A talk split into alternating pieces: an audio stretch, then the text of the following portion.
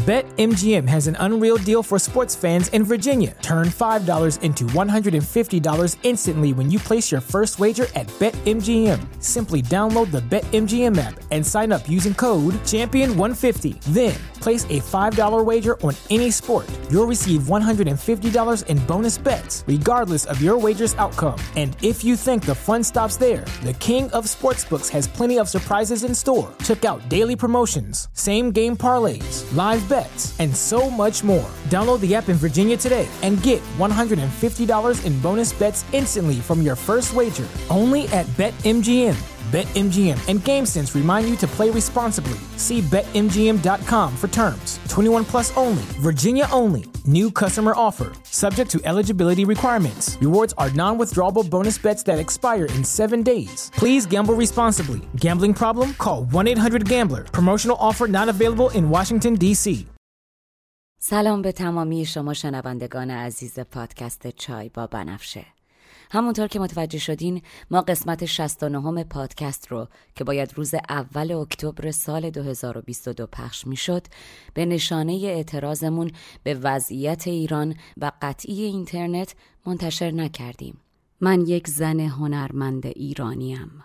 راوی قصه های سرزمین هنر و عشق و تمدن که متاسفانه سال هاست از سیر دست جماعتی پلیده که نه برای زن و نه برای هنر پشیزی ارزش قائل نیستن.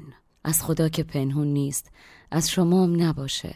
این روزا قصه گفتن برام آسون نیست. اما فکر اینکه سکوت و خفقان هنرمندان ایرانی دقیقا همون چیزیه که این قوم ظالم می‌خواد و فکر اینکه شنیدن این داستان ممکنه بتونه چند دقیقه از فشار این روزهاتون کم کنه باعث شد تصمیم بگیرم سکوت نکنم و به همت همکارانم این قسمت رو منتشر کنیم.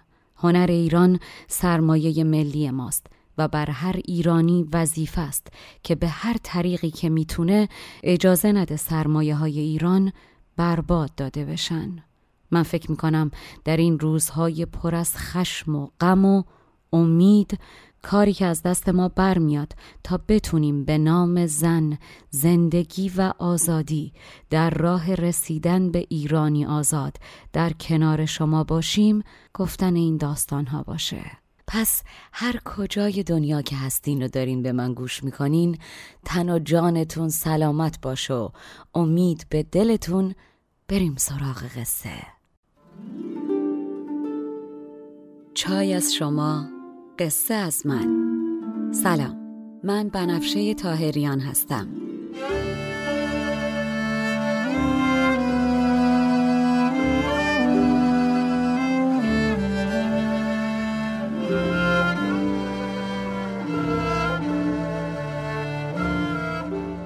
شما به 69 مین اپیزود پادکست چای با بنفشه گوش می‌کنین. من در این پادکست قصه های کهن رو به زبان ساده امروز میگم و لابلاشم بعضی از ابیات رو می‌خونم. تا بدونین قصه آدما از هزار سال پیش تا امروز فرق چندانی نکرده. ما همونیم که بودیم. بریم سراغ قصه.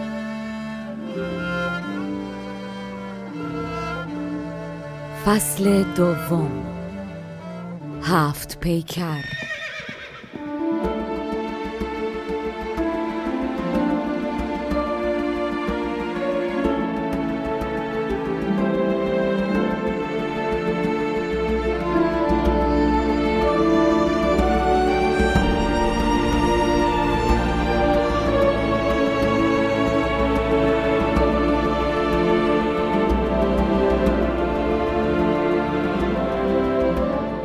قسمت هشتم. در قسمت های قبل اگر یادتون باشه گفتم که بهرام بعد از کشتن اجدها با راهنمایی گور اسرارآمیز گنجی عظیم پیدا می‌کنه که برای حمل و انتقالش به خاورنق دستور میده گنج رو بار 300 تا شطور قوی هیکل بختی بکنن و ضمنا هم میگه 10 تا از شطورا رو قبل از اینکه ماموران مالیات بتونن به حساب بیارنش خارج از نوبت بفرستن برای پدرش پادشاه ایران یزدگرد غلامان هم فرمان بهرام رو می‌ذارن روی چشمشون و بار راهی میشه به ایران.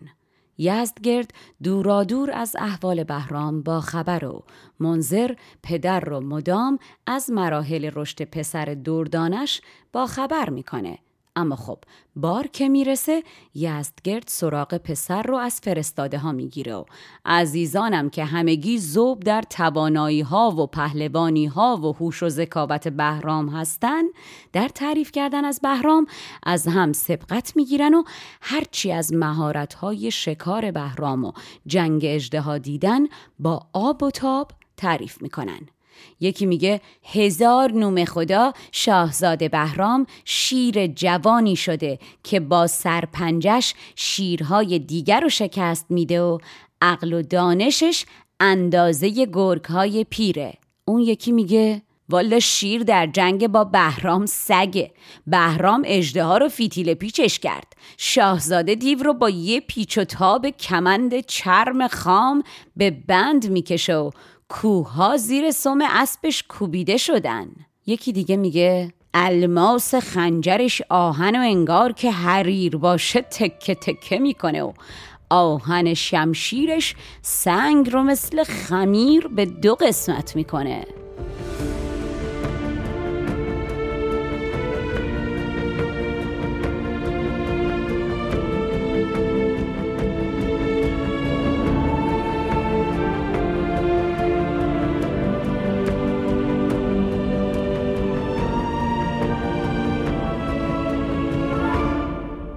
چون ز بهرام گور با پدرش باز گفتند هر یکی خبرش که از سر پنجه شیرگیر شده است شیر برنا و گرگ پیر شده است شیر با او چه سگ بود بنبرد کو همی زجده ها برارد گرد.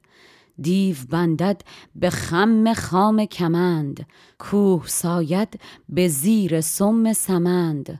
زاهن الماس او حریر کند واهنش سنگ را خمیر کند. یزدگرد با شنیدن این تعریف از بهرام جوان طبعا باید خوشحال بشه و از فکر اینکه جانشینش یه همچین یل قوی و باسواد و دانشمندی شده که هیچکس نه حریف زور بازوشه و نه حریف دانش و علمش قند تو دلش آب بشه. اما خب از اونجا که شرایط و ملاحظات شاهان و فرزندانشون با شرایط بنده و شما فرق داره یزدگرد با شنیدن این تعاریف یهو ترس به دلش میفته و احساس خطر می‌کنه و نگران جون و آینده و تخت و تاجش میشه. فکر این مرد جوان که هیچ چیز و هیچ کس جلو دارش نیست یزدگرد رو حسابی به فکر فرو می‌بره.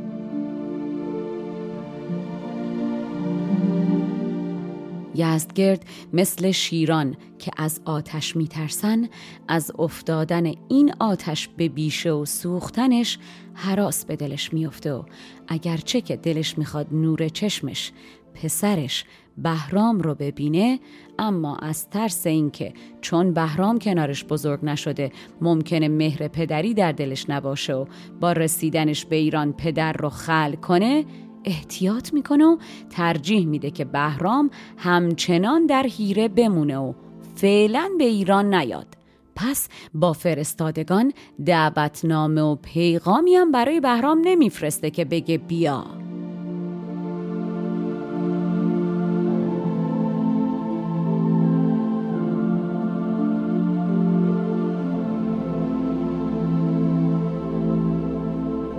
پدر از آتش جوانی او مرگ خود دید زندگانی او کرد از آن شیر آتشین بیشه همچو شیران از آتش اندیشه.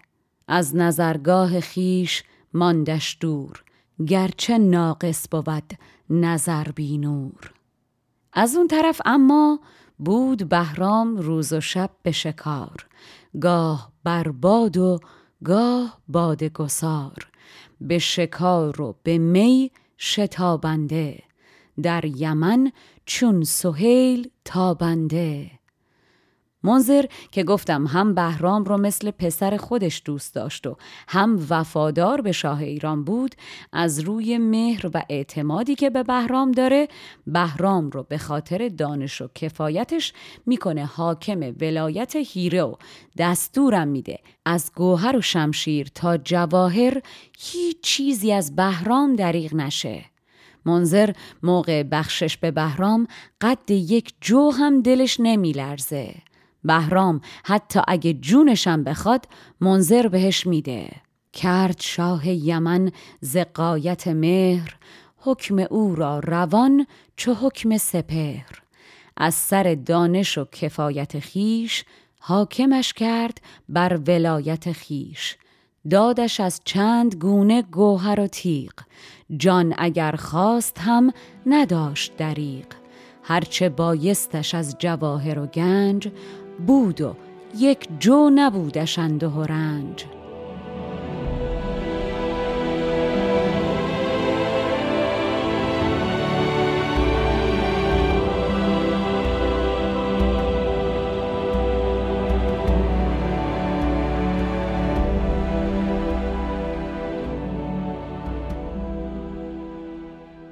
منظر چنان بهشتی برای بهرام می‌سازه که بهرام کلا دیگه نه یاد پدرش میفته و نه یاد ایران. انگار نه انگار که اینجا مهمانه و در سفر.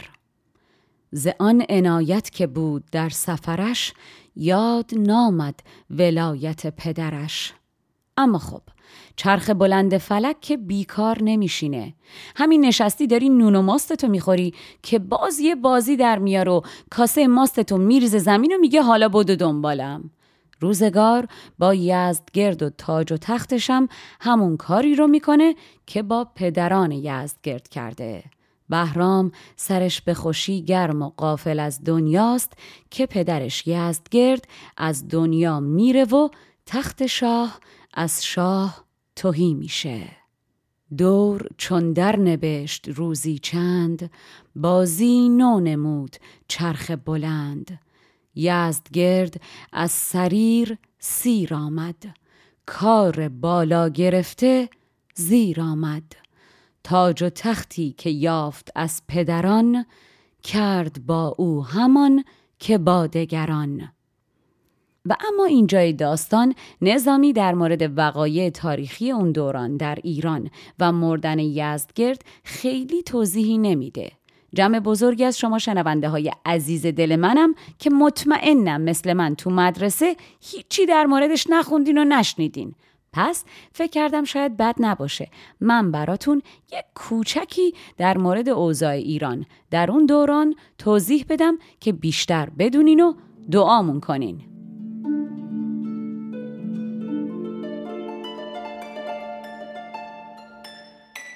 والا دوره ساسانی که در مدرسه هیچی ازش نخوندیم یکی از مهمترین و سرنوشت سازترین دوره های تاریخ ایران شناخته میشه.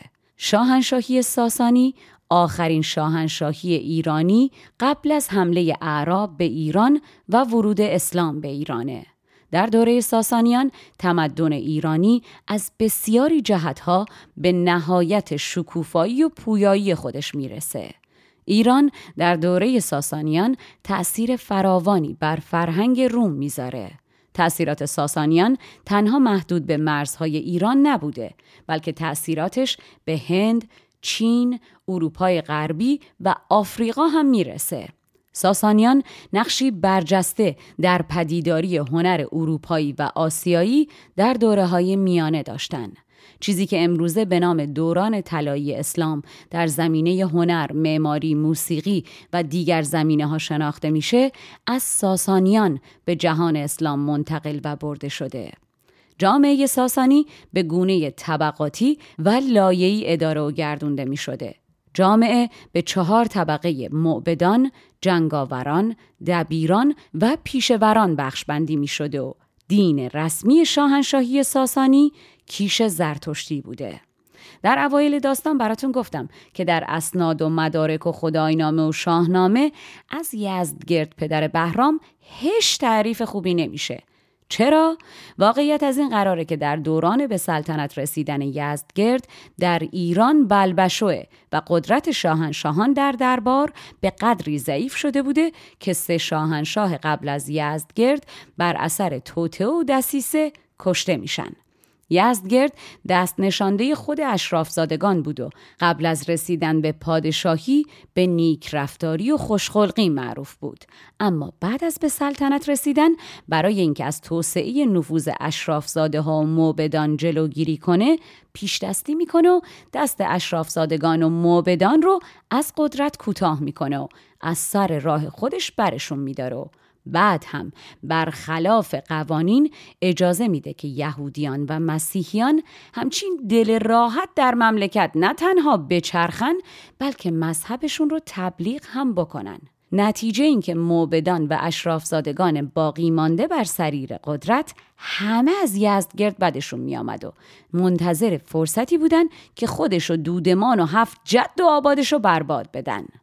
لقب یزدگرد که در اوایل سلطنتش یزدگرد رامگر یا رامشهر به معنی یزدگرد آرام کننده شاهنشاهی بود کم کم تبدیل میشه به یزدگرد بزهگر.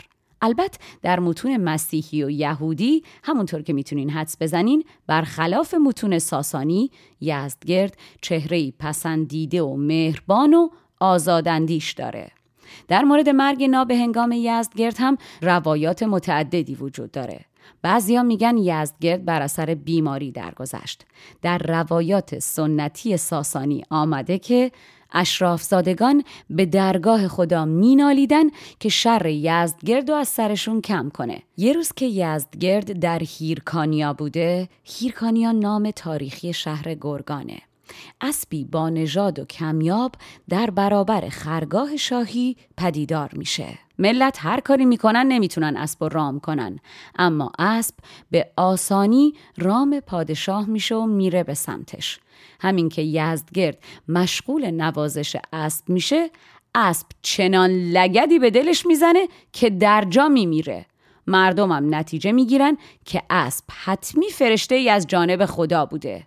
بعضیا میگن این روایت یک افسانه است که توسط اشرافزادگان ساخته شده و خودشون شاه منفور رو در هیرکانیا دور از پایتخت کشتن.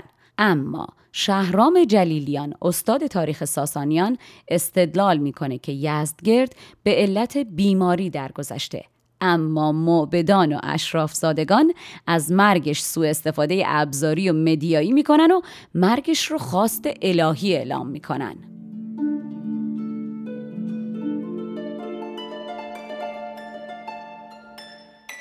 بعد از مرگ یزدگرد بزرگان و سپاهیان گرچه باز با هم درگیر میشن اما بالاخره دست به یکی و توافق می‌کنن تا از نژاد و تخم و ترکه یزدگرد دیگه کسی بر تخت نشینه و هیچ کدوم از فرزندان یزدگرد یعنی شاپور، بهرام و نرسه که بهرام و نرسه از یک مادرن که گفته میشه گویا یهودی هم بوده هیچ کدوم از پسران بر تخت پادشاهی نشینن. جماعت انقدر از یزدگرد بیزار بودن که چشمشون یک دونه از هنرهای بهرام و نام بلندش در دانش و تیغ و زورمندی رو نمی‌بینه. چون توهی شد سر سریر ز شاه انجمن ساختند شهر و سپاه که از نژادش کسی رها نکنند خدمت مار و اجدها نکنند گرچه بهرام سربلندی داشت دانش و تیغ و زورمندی داشت از جنایت کشیدن پدرش دیده کس ندید در هنرش.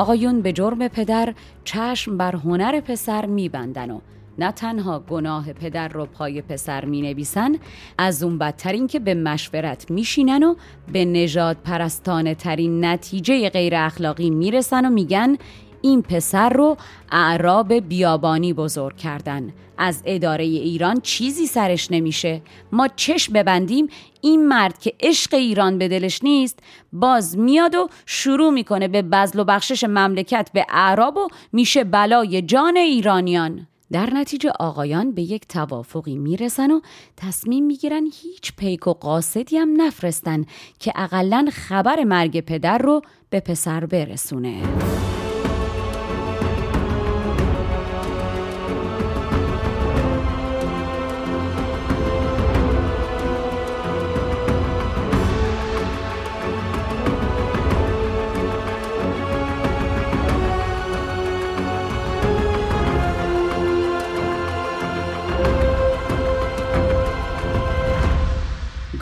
هر کس در او نظر نکنیم.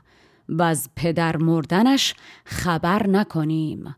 کان بیابانی عرب پرورد کار ملک عجم نداند کرد. تازیان را دهد ولایت و گنج پارسی زادگان رسند به رنج. آقایون بهرام رو کنار می‌ذارن. اما اما خدا بهشون میخنده. پدر من همیشه میگه خدا دو بار میخنده. یکی وقتی که بخواد یه آدمی رو بالا ببره و مردم بخوان به زور بیارنش پایین خدا میخنده. یکی هم وقتی می‌خواد یکی رو پایین بیاره و مردم می‌خوان به زور ببرنش بالا بازم خدا میخنده. اینجام خدا به آقایون که همه کار می‌کنن تا بهرام به سلطنت نرسه میخنده و خودش چون می‌خواد کلاه بر سر بهرام باشه راهش رو براش باز می‌کنه.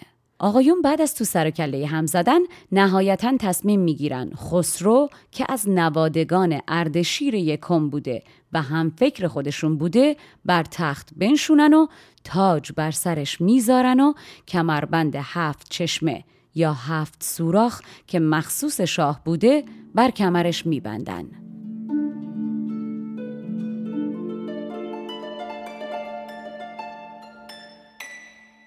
اول اینکه مبادا این خسرو رو با خسروی خودمون اشتباه بگیرینا این یه خسرو دیگه است. دوم اینکه این کمربند هفت چشمه رو ما دنبالش گشتیم. عکسی چیزی ازش پیدا نکردیم. ولی نظامی چند باری به عنوان نشان پادشاهی و از البسه شاهی ازش نام برده. شما شنوندگان اگر چیزی پیدا کردین یا می‌دونین فورا بیاین و ما رو در جریان بذارین.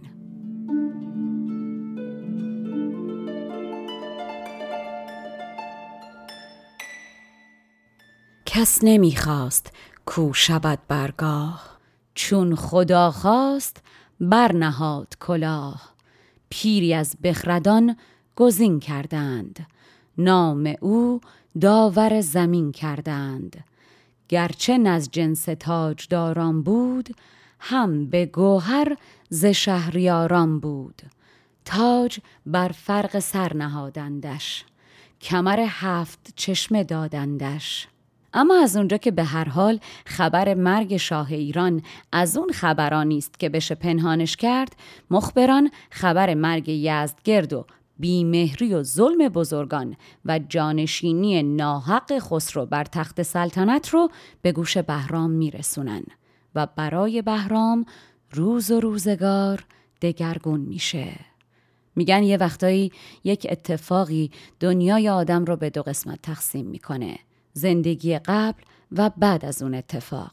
با رسیدن این خبر روزگار بهرام به قبل و بعد از این خبر تقسیم میشه. بهرام بلافاصله دستور میده تا آین سوگواری رو برگزار کنن و خودش به نشانه سوگواری لباسهای به رنگ عقیق سرخ رو از تنش در میاره و به جاش لباسهای پیروز رنگ کبود رنگ میپوشه. بهرام در خلوت و دور از چشم دیگران مثل شیری زخم خورده و دل شکسته به خودش میپیچه و از خشم عزم به جنگ با ایرانیان می‌کنه و تصمیم می‌گیره تمام مخالفان و دشمنانش رو از دم تیغ بگذرونه. و خب هم من می‌دونم هم شما می‌دونین که بهرام می‌تونه مثل آب خوردن با خاک یکسانشون کنه.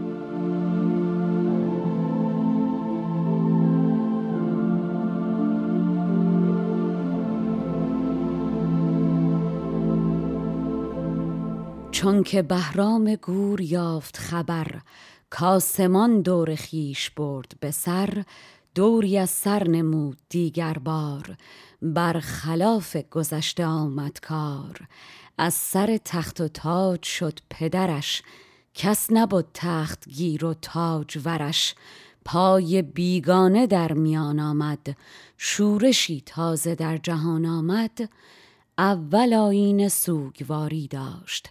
نقش پیروزه بر عقیق نگاشت. وانگه آورد عزم آنکه چو شیر برکشد بر مخالفان شمشیر. تیغ بر دشمنان دراز کند در پیکار و کینه باز کند. اما اما اگر بهرام بهرام گوره که از دانش و هوشش این همه تعریف میشه نباید بر اثر خشم در مورد یک همچین مسئله بزرگ و حساسی که آیندش رو تحت تاثیر قرار میده از روی احساس تصمیم گیری بکنه. پس بهرام یه چند تا نفس عمیق می‌کشه و غم رو از خودش دور می‌کنه و بعد با خودش میگه من اگر قرار پادشاه ایرانیان باشم ایرانیان ملت منن. من که همین اول کاری نباید ازشون برای خودم دشمن بسازم و وحشیگری کنم. اینا یه خبتی کردن و در دل از مهر و احترام و حرمت من گذشتن. اما من باید خردمندانه و با مهر رفتار کنم. من روی دل سختشون چشم میبندم که نرمی کلید گذشتن از سختیه.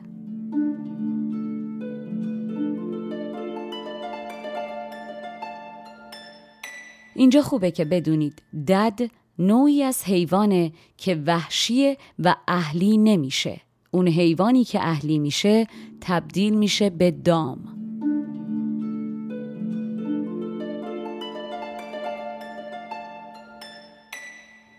باز گفتا چرا ددی سازم؟ اولام به که بخردی سازم. گرچه ایرانیان خطا کردند که از دل آزرم ما رها کردند در دل سختشان نخواهم دید. نرمی آرم که نرمی است کلید. بهرام برای آرام کردن دلش به خودش میگه این جماعت با همه آزاری که منو دادن با همه سگدلی شکار منند. گوس پندان مرغزار منند. این مردم گرچه زندگی آزاد و مستقل دارن اما نهایتا همه زیر سایه من زندگی خواهند کرد. گرچه در پشم خیشتن خسبند همه در پنبزار من خسبند. و بعد از همه این فکرها بهرام از اتفاق بدی که افتاده نکته خوب و مثبتی بیرون می‌کشه و نتیجه گیری بسیار قشنگی می‌کنه و لبخندی بر گوشه لبش میشینه و میگه اصلا همون بهتر که بدعهدی کردن. من اگر بزرگی کنم و این جماعت رو به خاطر خطاشون ببخشم تا وقتی زندن از من خجالت خواهند کشید. و خجالت با خودش افسوس و درد میاره من جز اینکه با رفتارم خجالتشون بدم هر خفت و خاری دیگه ای بهشون بدم در حقشون ستمه و من به ملتم ستم نمی کنم. به که بدعهد و سنگ دل باشند تا من عاقبت خجل باشند از خیانت رسد خجالت مرد و از خجالت دریغ باشد و درد. به جزان هر چه بینی از خاری باشد آن نوعی از ستمکاری. بهرام راضی و آرام از تصمیمش. با خودش میگه اینها از بیخردی دست به کار اشتباهی زدن. من با خردم کاری می‌کنم که من رو بپرستن. بیخردوار اگر شدند ز دست به خردشان کنم خدیف پرست. اینجا نظامی بیتی میگه که از اون بیتاست که از من میشنوین بهتره بنویسین و بزنین جایی که هر روز ببینینش تا حفظش کنین. نظامی میگه مرد که سید ناسبور افتد تیر او از نشانه دور افتد. تیرانداز اگر می‌خواد تیرش به نشانه بشینه باید صبور باشه. و خب شما هم یادتون نره که اگر می‌خواین تیرتون به نشانه بشینه خشمگین و غمگین اما امیدوار و صبور باشین که سحر نزدیکه.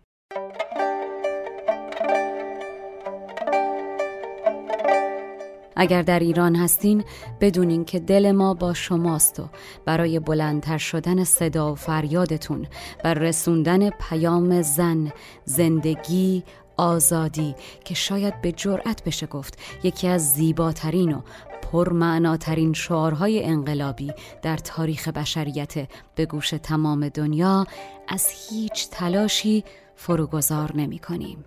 هر کجای دنیا هستین تنتون سلامت و جانتون شیرین و سرتون بلند.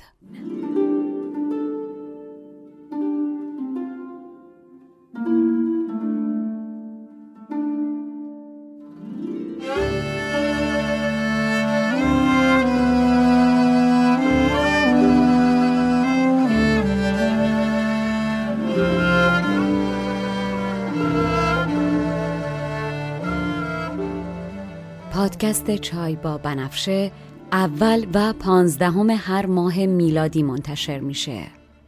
در تولید این پادکست شعرها از نظامی و نویسنده متون من بنفشه تاهریان هستم.